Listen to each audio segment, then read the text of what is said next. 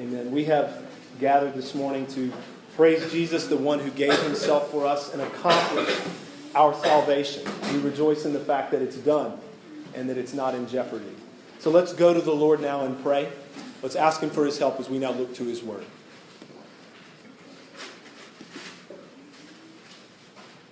Our Father in heaven, we pray that you would come and be with us now by your Holy Spirit. We are in need of your help, and we know that we can't do anything good spiritually for ourselves unless you show up, and so we ask you to do that now as we look to your word. We know, God, that we need to hear from you about what you have done, not fundamentally what we must do. Father, remind us powerfully of what you have accomplished for your people through your Son. We pray that we would be encouraged, that we would take heart, even in the face of struggle, as we consider what Jesus has done for us, his people. We pray the gospel would be clear, that it would compel us to live for you. And we pray for your help now in Jesus' name. Amen. Amen. I wish my wife was, was sitting in here. She's in childcare today, because she would probably be half laughing at what I'm about to say, half like eyes rolling out of her head, maybe. Uh, I love music. You guys know that. I think most people do. But I am definitely one of those people that when I hear a new song that I like, I will wear it out.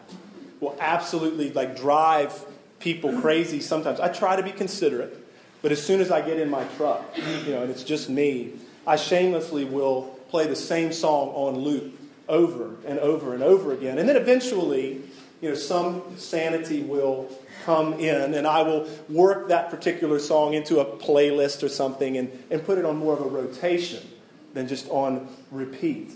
I trust many of you. I've seen some nods, seen some looks of judgment. Hey, it's okay. There are at least a few in the room who are tracking with me and can resonate with what I'm saying about music, putting it on repeat. Well, I think as I was was wrestling this week with this text again and, and preparing for this morning's sermon, I am very aware in this letter that Paul has written to the Galatian Christians, and I'm very aware as we're making our way through this book, that sermon after sermon after sermon is about the gospel. It is about the nature of the gospel. So we've got, as a church right now, we've got the gospel and what it is and what Jesus has done for us on repeat. And I don't know about you, that's cool with me. Like, I'm not tired of it. I hope that you feel the same way. Here we are again today in Paul's letter to the Galatians, considering the nature of the gospel. And I, I think, I'm, I'm sensing this from you, I, I know this is true for me. I, I want to remind myself that this is true, that I can never hear the gospel enough. Amen. Never. That's an impossibility. See, Christians, we, we should not anyway ever tire of hearing the gospel or ever tire of dealing with the gospel. We need this because, so it's easy, even, even in a church like this, where we aim to be so gospel-driven and grace-driven, it's so easy for us to become deluded by our own goodness or become obsessed with our own growth or maturity or whatever it is. Good things, maybe, but that can take us to places where we forget that our life is only and always in Jesus Christ. Our life is only and always found in Christ's righteousness and him crucified. And so I think it's a great thing that we get to keep staring at the gospel so explicitly. The gospel permeates the Bible. Any sermon preached without the message of Christ crucified for sinners, the plan of redemption that God is accomplishing through his Son, is no gospel sermon. It's not a Christian sermon at all. That's true. But then sometimes we get the privilege of steeping ourselves in the gospel. So I pray for us that we never have the attitude like, oh man, okay, here we go again with the gospel. Or an attitude of like, okay, bro, like, yeah, we've got that, we've dealt with that, let's move on now to something else. I pray that would never be for us. So if you have your Bibles, I hope that you do, open them up to Galatians chapter two. We're going to be looking today primarily at Galatians two, verses seventeen through twenty-one. I probably will begin reading here in just a moment in verse fifteen, just because that will give us some good context in terms of where we find ourselves today. If you don't have a Bible in front of you, I think we're going to do our best to get the verses on the screen up here so that you can be served by that. So now that you've had time to flip, I want to read God's word for us, beginning in Galatians two and verse fifteen. We ourselves are Jews by birth and not Gentile sinners. Yet we know that a person is not justified by works of the law, but through faith in Jesus Christ.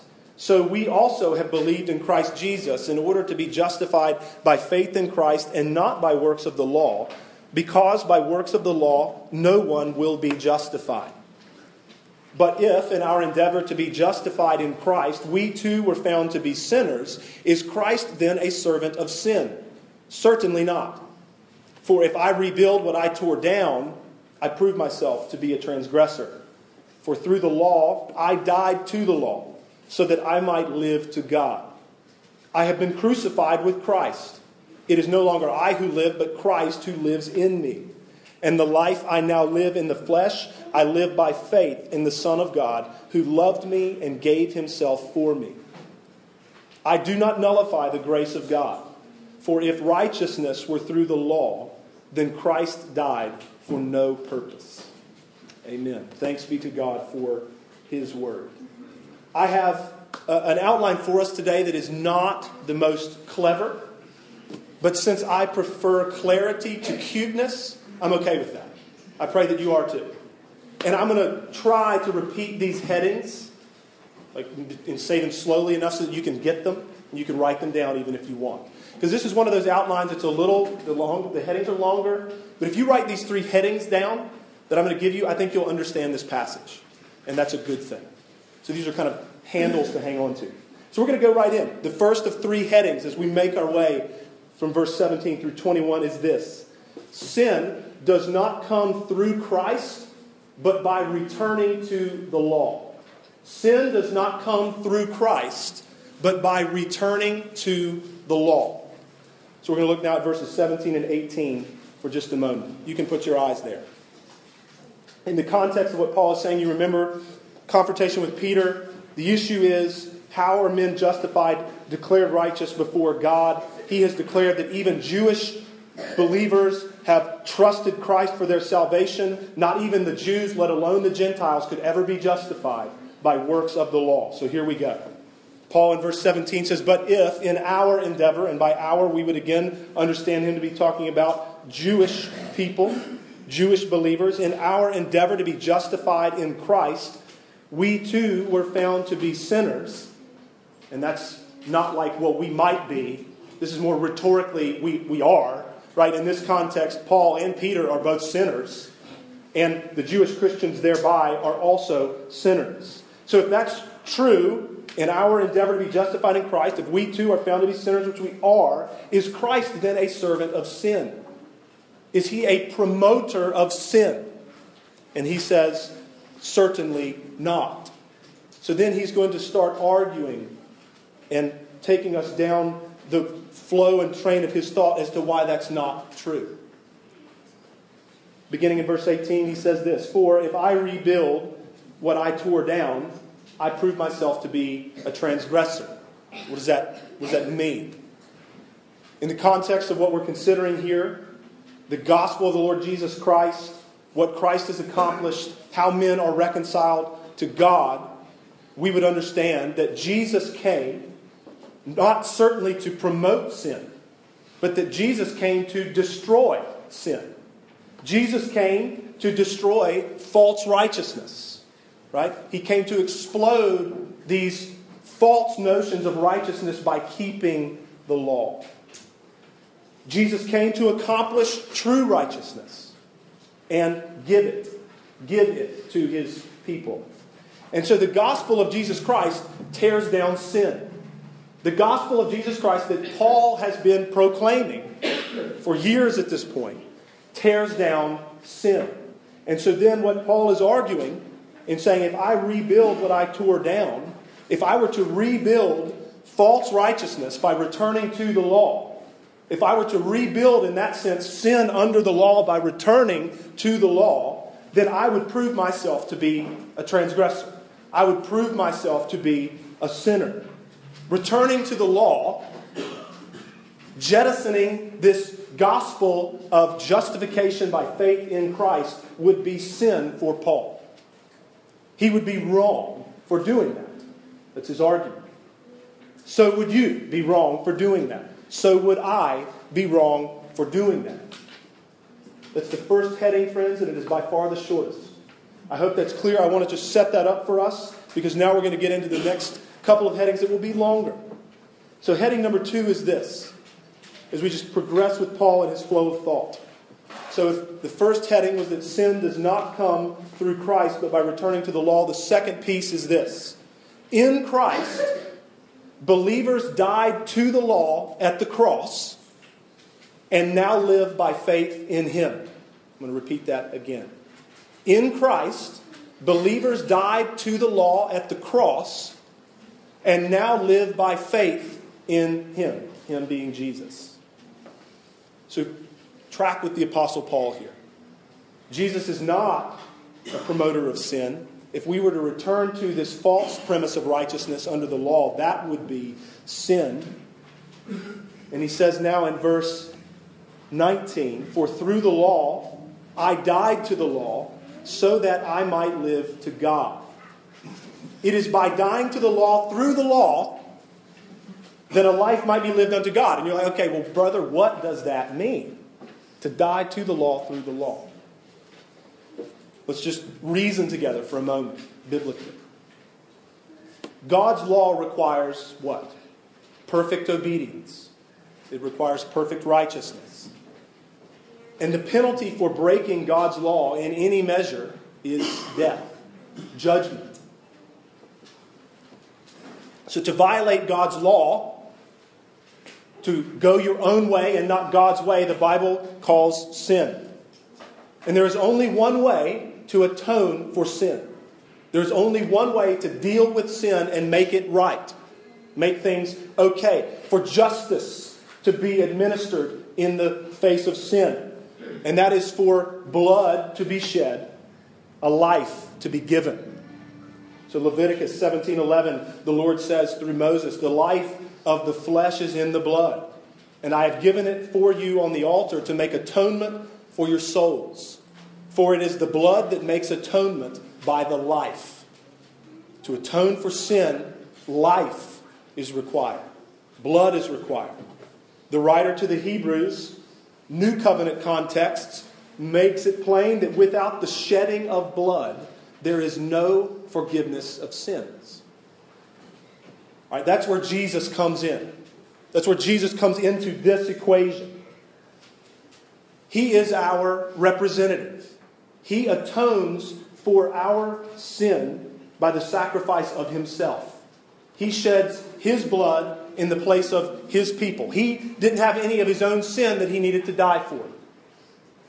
Because the problem, if let's just say that I, as your pastor, loving you, wanted to somehow die for one of you in your place. The problem is that my death can't atone for you, because I'm a sinner. And so I, my death only deals with my sin. But then, with Jesus, that's entirely different. He is truly man and He is truly God. He is the eternal God, the Son, taking on human flesh, and He is sinless. So He can die for sinners. He's a man to die for men. He is sinless to die for sinners, because He does not have to pay for His own. So then, by faith, we are taught in Scripture that we are united to Christ. We read about that earlier. We have been united to Him in faith. That means a lot. We've talked about that in a number of ways recently. There's a lot that's entailed in that. But part of what that means is that we are united to Jesus in His death. We read that earlier, specifically, that we were united with Christ in a death like His. He stands as our representative, as our substitute, so that for those who are trusting Christ, for those of you this morning who are trusting Him, when He died, At Calvary, you died too by faith. He died in your place, and you really died with him. It is as though you died to pay the penalty that you owe the law. Okay, so this is how you are dying under the law through faith in Christ. He represents you. You die in him in that sense. He paid the penalty for all of his people that we owe for being lawbreakers. And so that's what we mean when we say that Jesus died the death we deserve in our place. We, we speak like that. He died the death I deserve. That means that really he paid the penalty that is due to me for the sins that I've committed and for the fact that I am guilty in Adam. It's done. So Christ, he takes upon himself our sin or our law breaking, right? He who knew no sin was made to be sin, right? In order that we might become the righteousness of God in him. That's what Paul's saying here. Jesus became a lawbreaker, so to speak. He did. He became a lawbreaker when he took our sin upon himself, and then in representing his people, he died our death. So there is no death to the law left for you to die. It's done. So that's what Paul means, that through the law, under the law, I died to the law. If you are in Christ, you are dead to the law in that sense because your debt is paid and it's done. So he's going to go on with this argument though. And I realize that this is kind of like, all right, we're having to try to really wrestle and track, and that's it's good for us to do sometimes, to engage with the text. So then in verse twenty, you see he continues his flow of thought. And those verse numbers were not there in the original. Right? He literally would have said, for through the law I died to the law so that I might live to God. I have been crucified with Christ. That's what we're considering. By faith, as my representative, he was crucified and I died in him. It's no longer I who live, but Christ who lives in me. In the life I now live in the flesh, I live by faith in the Son of God who loved me and gave himself for me. So Paul, again, is arguing, is Jesus a promoter of sin? By no means is he a promoter of sin. I died in him to the law. I've been set free in that sense from the law so that what? Into verse nineteen, I might live to God. If we're ever going to live to God, it's only going to happen this way. This gospel reality, this grace-driven reality, this Christ crucified in the place of sinners reality is the way and the only one to live unto God. So far from promoting sin, my goodness, Christ died that we might live as unto the Lord. Okay. Paul is reasoning, as we've thought about already, that his, his penalty, he's speaking in first-person language, representing us. His penalty was really paid by Jesus at the cross. Colossians chapter two, verse thirteen and fourteen reads this. These are wonderful verses. And you who were dead in your trespasses and the uncircumcision of your flesh, God made alive together with him, having forgiven us all our trespasses, here we go, by the canceling of the record of debt that stood against us with its legal demands. This he set aside, nailing it to the cross. Your guilt, that's going to be crystal clear. Your guilt under the law, that's real. Like it's big time real. So is mine. It has been paid in full. It has been finished, particularly by the Lord Jesus Christ. So friend, I, I want to think with you for just a moment about, about what Paul is saying here by the inspiration of the Holy Spirit. Do you see, I think you can see it as well as I do, the very particular specific nature of what Christ accomplished for each and every one of you? What I mean by that is that when Jesus went to Calvary, when he carried the, the cross to Calvary, and when, as we've sung in a song recently, when the King who made the sun and the moon and the shining stars let the soldiers hold and nail him down, he did not just make salvation possible for you. when he stood before the wrath of God, shielding sinners with his blood, he did not just purchase like general savability for you. He did something that was finished at that moment for you and for me. So what I'm saying is that in every good way this could be meant, Jesus took names to the cross. Okay, what we're talking about is this thing, let's go ahead and say it, called particular redemption, particular atonement that gets some people worked up, and that's okay. This is what Christ did. It's what he accomplished. If we're going to talk in terms of what did he do on the cross, did he actually do something? Did the death of Christ actually save anyone? The witness of the Scripture, the language of the Apostle Paul, even in this text, is quite clear. You better believe he did something. You better believe he accomplished something, namely your salvation. It was done then. It was not as though Jesus, in dying this horrific death and taking the wrath of God, living a perfect life and then taking his life back up again, it's not just like he built this salvation machine that you and I didn't need to get in and drive. He saved you, and he saved me. Hallelujah. That, hallelujah, brother. Praise God that he did. So Jesus specifically and effectively, those are important words, specifically and effectively died for his people. That's how Paul can say this.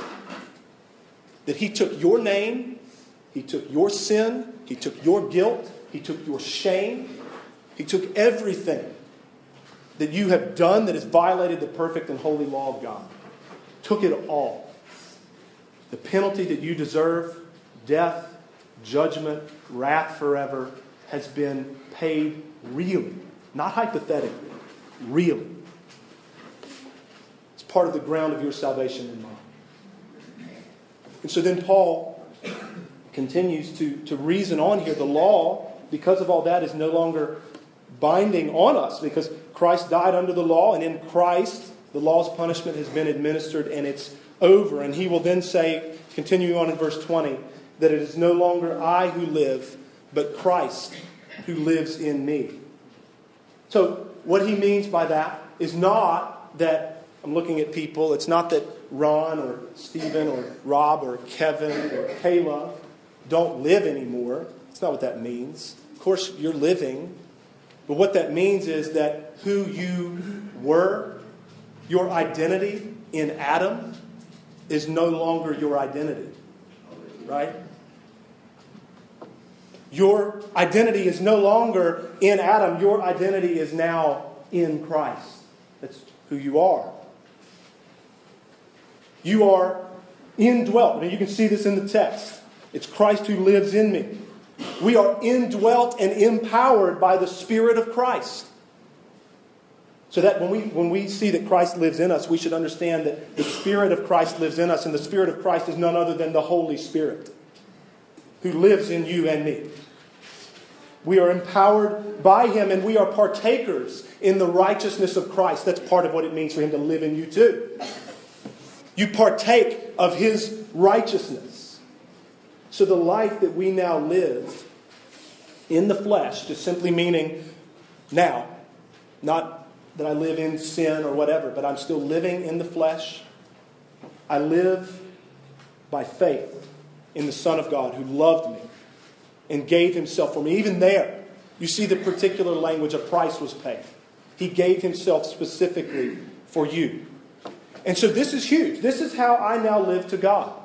Not through the law, not through the written code, but by faith in the Son of God who loved me and gave himself for me. So in order to, to tie this together and connect things, and I think it's always a good idea to interpret Scripture with Scripture, I'm going to have you turn with me to Romans chapter seven. Romans chapter seven. I just want to read these verses for us briefly, because I think this connects what we've just been considering in Galatians. I think this makes it crystal clear. We're going to look at the first six verses of Romans seven. I'm just going to read and make a few comments. Paul writes there to the Christians in Rome, or do you not know, brothers, for I am speaking to those who know the law, that the law is binding on a person only as long as he lives. For a married woman is bound by law to her husband while he lives, but if her husband dies, she is released from the law of marriage. Accordingly, she will be called an adulteress if she lives with another man while her husband is alive. But if her husband dies, she is free from that law. And if she marries another man, she is not an adulteress. Likewise, my brothers, you also have died to the law through the body of Christ. Sounds familiar. So that you may belong to another, to Him who has been raised from the dead, in order that we may bear fruit for God. That he's saying the exact same thing there that he's saying in Galatians. You died to the law through the body of Christ when he died on the cross, so that you would belong to him in order that you might bear fruit for God, in order that you might live to God. For while we were living in the flesh, our sinful passions aroused by the law were at work in our members to bear fruit for death. But now we are released from the law, released from the law, having died to that which held us captive, so that we serve in the new way of the Spirit and not in the old way of the written code, right? Here it is. This is gospel. We live by faith in the Son of God and in reliance upon the Holy Spirit, not by the written code anymore. So friends, that concludes the second piece of our, our sermon, our time together today. So the first heading was that sin does not come through Christ, but by returning to the law. The second heading was that in Christ, believers died to the law at the cross and now live by faith in Him. The third heading for our consideration today is that any gospel other than faith alone, in Christ alone, is a rejection of the grace of God. Let me say that again. Any gospel other than faith alone, in Christ alone, is a rejection of the grace of God. So put your eyes on verse twenty-one. Paul says, I do not nullify the grace of God, for if righteousness were through the law, then Christ died for no purpose. It's pretty blunt. It's pretty direct. Provocative even. Again, when you see this term righteousness there in verse twenty-one, you can, you can almost insert the word justification there, meaning the same thing. And when, like we considered last week, when you think about justification from, from this context or any, but certainly as we're making our way through Galatians, we need to be thinking in terms of a declaration of righteousness. To be justified is to be declared righteous. So we thought about last week how we can think in legal and forensic terms. It's like the pronouncement of a judge. Righteous. Innocent. This is not some kind of ethical or moral renewal that's going on here. Okay? So Paul's argument is very clear. As he is contended for being justified, being declared righteous by faith in Christ, not by works. He says if righteousness or if justification were through the law, then we nullify the grace of God, and Christ died for no purpose. So if we introduce any other hopes outside of Christ, if we introduce any other means outside of Christ alone, we reject the grace of God. There is, just to be very clear, there is no ground. By that I just mean, what are you going to stand on? There is no ground of our standing before God other than Jesus and His work in our place. None. None. Like we thought about last week, it's a good thing to look at our lives and, and assess growth. It's a good thing to look at our lives and see maturation, sanctification happening. It's good that we would do that for each other. Because a lot of times, I was talking with a brother this week, a lot of times we don't even see what's happening in our own lives, right? We need our brothers and sisters to see it. If we're growing, we just don't perceive that. The grass is growing, and the only way we know that is because we've got to cut it on the weekend. We can't see it grow. So it's good that we would do that. But that kind of assurance that can come from looking to growth and sanctification and maturation, that can never be the ground of our standing before God. Can't. It can encourage, absolutely. It's a good thing, but it's not the ground of our standing before God if we're thinking in absolute terms. It would be insane. I, I would be very concerned for you as your pastor if you thought, yeah, I th- I'm, I'm growing in the faith big time. I'm confident in that. Like before God, I'm confident in my sanctification. Are you kidding? I'm not. That would be a problem. So the ground of our standing before God is nothing other than Jesus and his work in our place. And that's true now. That was true the day that you were converted. It's true now as you're being grown in the faith, and it will be true before the judgment seat of God at the end of history. So in that sense, present justification, being declared righteous by faith in Christ, really ensures us of final salvation.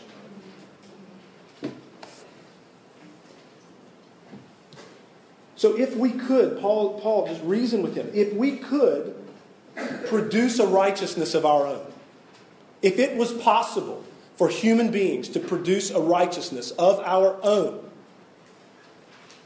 by keeping the law, by obeying it perfectly or at least good enough or whatever the standard was, if it was possible, then Jesus died for nothing. Why did he come? Why did he live a perfect life? Why did he endure the horrific suffering he endured? Even in thinking back to the song I referenced a minute ago, it's like, my gosh, why would he allow the creatures he made to hold him down and nail him to a cross if human beings could do this on our own? No sense. There's no sense in which he would do that. Jesus came precisely because we cannot produce a righteousness of our own. So hear me say this. This is important that we think in these terms. So if we would attribute any of these following things to our works, we've got a problem. If we would attribute to our works, even Holy Spirit wrought works, if we attribute our atonement, our pardon, our justification, our growth in the faith, our sanctification, our righteousness, or our final deliverance, if we attribute any of that to our works, even Holy Spirit wrought works, we nullify the life and death of Jesus Christ. Full stop. There is no middle ground here. This is an all or nothing proposition. That's going to become very clear even later in the letter. He's going to be at least as clear in Galatians chapter five as he is right now in chapter two. That if righteousness could come through the law, Christ died for no purpose. If you want to keep even a little bit of the law in hoping that you can do a little bit in terms of your standing before God, then Christ is of no use to you at all. It is all of him or it's nothing. Righteousness, so hear this. Righteousness is either. This is either or. This is not both and. Righteousness is either given as a gift by God, and that happens through Christ. It's either given as a gift by God or it is attained by human effort. One of the two. One of the two. So, if we do not renounce the need to observe the law for righteousness, then we are in effect renouncing the cross. If we do not renounce the need to keep the law for righteousness, we are renouncing the cross of Christ.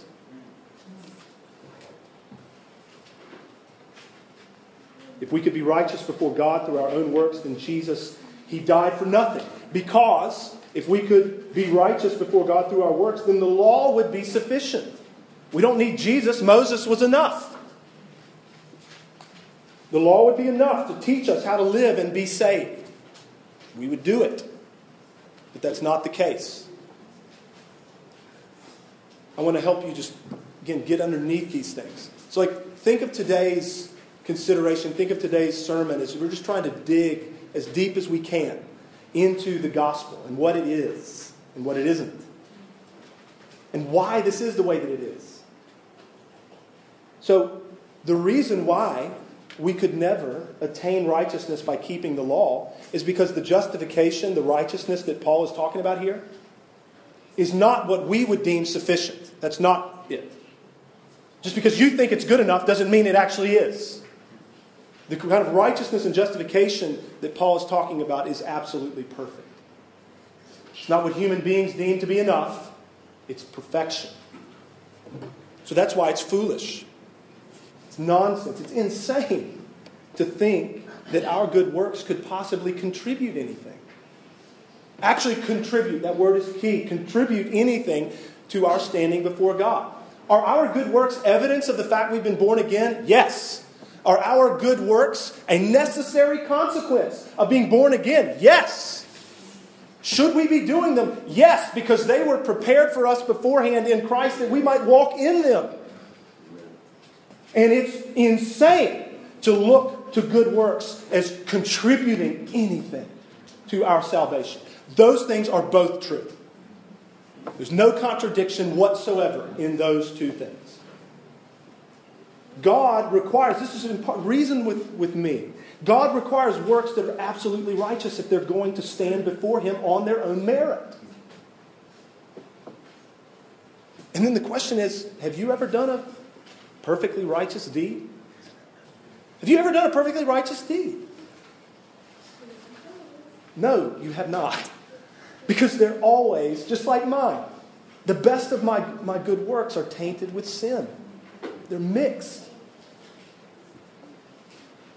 They will be, now hear me, this is pretty radical to think about. Your good works and my good works will be commended and honored by God. That's astonishing. But they will be commended and honored by God, not on their own merit. They'll be commended and honored by God because they are genuine and they're done in faith in the Lord Jesus Christ. So God looks at that, a, a work done by faith in His Son, and He says, that's legit. That's genuine, and I honor that. Not on its own merit.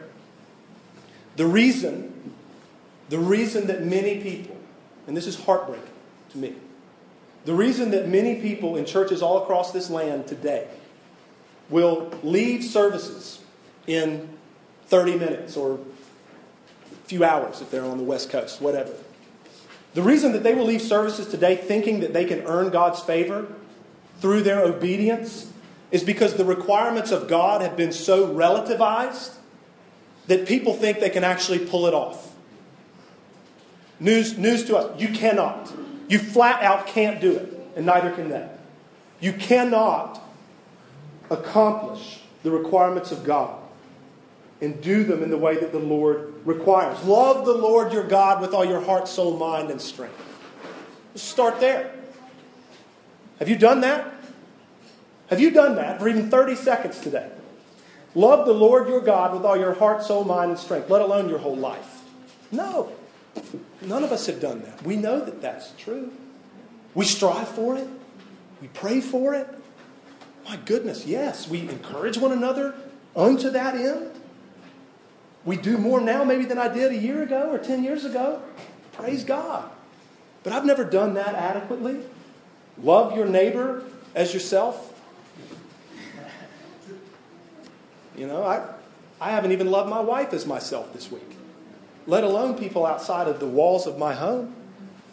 Right? Again, we, we strive, we pray, we encourage to that end, but we realize I can't, I can't do this. I can't do this in merit righteousness. Jesus himself in his ministry on earth, in the Sermon on the Mount, maybe the most famous sermon ever given in the history of the world. What does he do? He first of all says that he did not come to abolish the law but to fulfill it. We've thought a lot about what that means. That he came to live it perfectly, fulfill it, fulfill the requirements of God in the place of God's people. But then he starts to unpack the law in the sermon that he gives. He says, you've heard it said that you shall not commit adultery. And there are many sitting there listening to him who are probably thinking in external terms, and they're like, I'm good, I'm doing well, haven't committed adultery. And I'm looking at a room full of many people that maybe you haven't actually slept with someone who's not your spouse. But then Jesus takes the law and preaches the law in all of its holiness, and in one sense all of its horror, to the heart level. And he says, you've heard it said you should not commit adultery, but I say to you, that if you've lusted after anyone, you've committed adultery in your heart. You're a lawbreaker. If you have lusted after someone, you're a lawbreaker. Again, he's not equating lust with adultery. He's not saying they're the same. But he's saying if you have lusted, you have broken the law. You have not kept it. Do not deceive yourselves into thinking that you're righteous. You've heard it said, don't commit murder. Again, many people are hearing that and they're saying, yeah, I'm doing well. I haven't killed anybody. But then he says, but I tell unto you that if you've had anger in your heart towards your brother, you're guilty. You are guilty of breaking the law. So by God's grace, nobody in this room has killed anyone this week. Maybe you came close with your, your kids, I don't know. Uh, your coworker, I'm not sure. You're frustrated though. I, I would wager that everybody in this room, though you haven't physically killed someone, is flat out guilty before God of breaking that command. We've all been frustrated this week. We've all been angry this week. And so the point of that, the point of everything I'm saying is very simple. Flee to Jesus. Run to Christ because you've got no hope in and of yourself. You've got no shot if it's about your righteousness. I got no shot. I'm done. I'm coming up empty.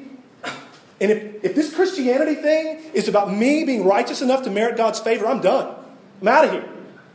Because it's hopeless. But Christianity is full of hope. Why? Because Christ has accomplished your righteousness and mine, and it is yours simply by faith in Him. That, that is, yes, glory, hallelujah. Praise God for Jesus Christ. The same one who can preach the law to me and cut me in half. Pierce me to the heart, cut me in pieces, is the one who graciously puts me back together again and says, it's all right, son, because I've done it for you. Trust me. Praise God that that's true. So as we bring this to a close, friends, I want us to, to think just a moment together about what the Apostle Paul says in verse twenty in particular, that the Christian life, the life that we now live in the flesh, is lived by the grace of God through faith in Jesus Christ. And I would tack on to that reliance upon the Holy Spirit. That's where we're heading next week. So we're looking at the verse three verses of Galatians three next week about, did you begin in the Spirit and you're going to finish by the flesh? No. Right. We're relying upon the Holy Spirit. So you'll you'll hear me talk a decent amount from the text about the fact that we, as Christians, we don't live this kind of law-driven, codified life. That's true. We live a gospel-driven life. We live a grace-driven life. The explicit banner over this era of redemptive history called the New Covenant reads faith in Jesus. It's the banner that flies. Faith in Jesus, which is different than faithfulness to Jesus. And hear me out on this. It is good that we would strive for faithfulness. It's just like we were talking about a moment ago. You are saved by faith in Christ, not your faithfulness to Him. Because if you're saved by your faithfulness to Him, it's not going to go well for you. There's a world of difference in that. And so I pray that, that I'm always clear and that the pastors of the church are always clear when we preach Scripture and when we talk about how we should live as believers, that we never confuse the issue, that it is all driven by grace and it is driven by gospel, and we are saved by faith in Jesus, not by our faithfulness to Him, because in the former, faith in, there's assurance. Faith in Christ, there's hope. If I'm saved by my faithfulness, that's slavery and bondage. And I'm never going to measure up, and neither are you. We live by faith in the Son of God. We trust Him. We believe the promises of God through Him. That I am, in fact, God's child, and I'm not His enemy, even when I'm struggling with sin. And we rely upon the Holy Spirit, not our own effort. Christianity, if you want, if you want some white-knuckle, willpower religion, go somewhere else. You're not going to find it here. White-knuckle willpower stuff is for everybody else. What's amazing about Christianity is that the requirements of righteousness, according to the Bible, are higher than any other religion in the world. Have you ever thought about that? The requirements of righteousness that God has revealed in the Bible are much greater than the requirements of Allah in the Quran, are much greater than any requirements of any Eastern religion. Why? It's precisely because of what we were just talking about. God applies the law to the heart level. The requirements of righteousness in Christianity are off the charts. But what's amazing about our faith is that that righteousness is provided by Jesus by grace through faith in Him applied by the Holy Spirit. So it's not like we're just fudging on righteousness here. We're not. We're keeping that standard of perfection. But we understand where it comes from. I live in reliance upon Christ, trusting that He is my righteousness and that He has paid my penalty. And then I rely upon the Holy Spirit of God, not my will, not my strength, not my effort. Though I were, I don't get it confused as to who's really doing this thing.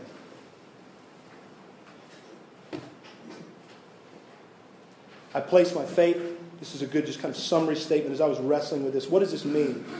To live by faith in the Son of God. I place my faith in Jesus, His death for me, His perfect life in my place, the reality of His Spirit living in me, and I live completely on that basis. That informs every single area of my life. That informs my thinking, informs my emotions, it informs my personal interaction. That is what it means to live by faith in the Son of God. And this is the only way to live as unto the Lord. I said this last week, and I'm going to conclude by just reiterating this again today. I'm very aware of even some churches in our own area, and certainly in a broader perspective, I'm very aware that there are churches who will talk about grace, and they'll talk about faith, and the message is, well, it's all grace, so just don't worry about anything else. Like, don't worry about how you live. Don't even worry about sin. We don't even really want to call it that, you know, whatever. It's all good. Just believe God loves you and you're good. It's not, not at all what I'm saying. It's not at all what the Apostle Paul is saying. But hear me, hear me say this. It is flat out impossible. That, that kind of church, that kind of movement is sometimes referred to as hyper grace. It's a terrible name. Terrible name. It is biblically impossible to overemphasize grace. It is impossible. The problem in those churches is not an overemphasis of grace. The problem in churches like that is a misunderstanding fundamentally of what grace is. So I, I don't even want to call it hyper grace. I, this church is hyper grace. Because if it's not, we don't have any chance. The issue is, what do we understand grace to be biblically? Grace is not calling something that's wrong right. Grace is not just overlooking wrong, sweeping it under the rug as though it doesn't exist. Grace is a way of dealing with something that's really wrong. So that's, that's what this is. When we talk about the grace of God in Christ, that's what it is. It's that we really are sinners. We are really sinning today. We want to call it that. I'm not going to sweep sin under the rug at C B C. We're going to call it what it is. We're going to correct it. We're going to rebuke it. We're going to understand that grace and gospel, Jesus Christ Himself and what He's accomplished for us, is what drives this church. It's what drives our lives personally. So we will preach grace from the rooftops and at the same time concern ourselves with how we live that we might honor God. And we will praise the Lord. We will own our sin. We'll own our sin. We'll confess it to each other. We'll ask for forgiveness. We'll forgive people when they sin against us because it's about grace. Right? It's about the grace of God in Jesus Christ. The Christian life, friend, is all of grace. I would also say that it's biblically impossible to overemphasize faith in Jesus. Not faith ethereally, whatever that even is. We're not talking about faith in faith and that nonsense. We're talking about faith in Jesus Christ. We're not, like we thought about last week, we're not saved by faith just for the sake of faith. We're saved by the object of our faith. And if we're thinking in those terms, we can't overemphasize it. Faith in Jesus Christ, hope in Jesus Christ, reliance upon Him and the power of the Holy Spirit. The last thing I would say is that it's biblically impossible to overemphasize reliance upon the Holy Spirit of God. So of course we want to talk about, hey, like, discipline, that's good. You fighting sin, that's good.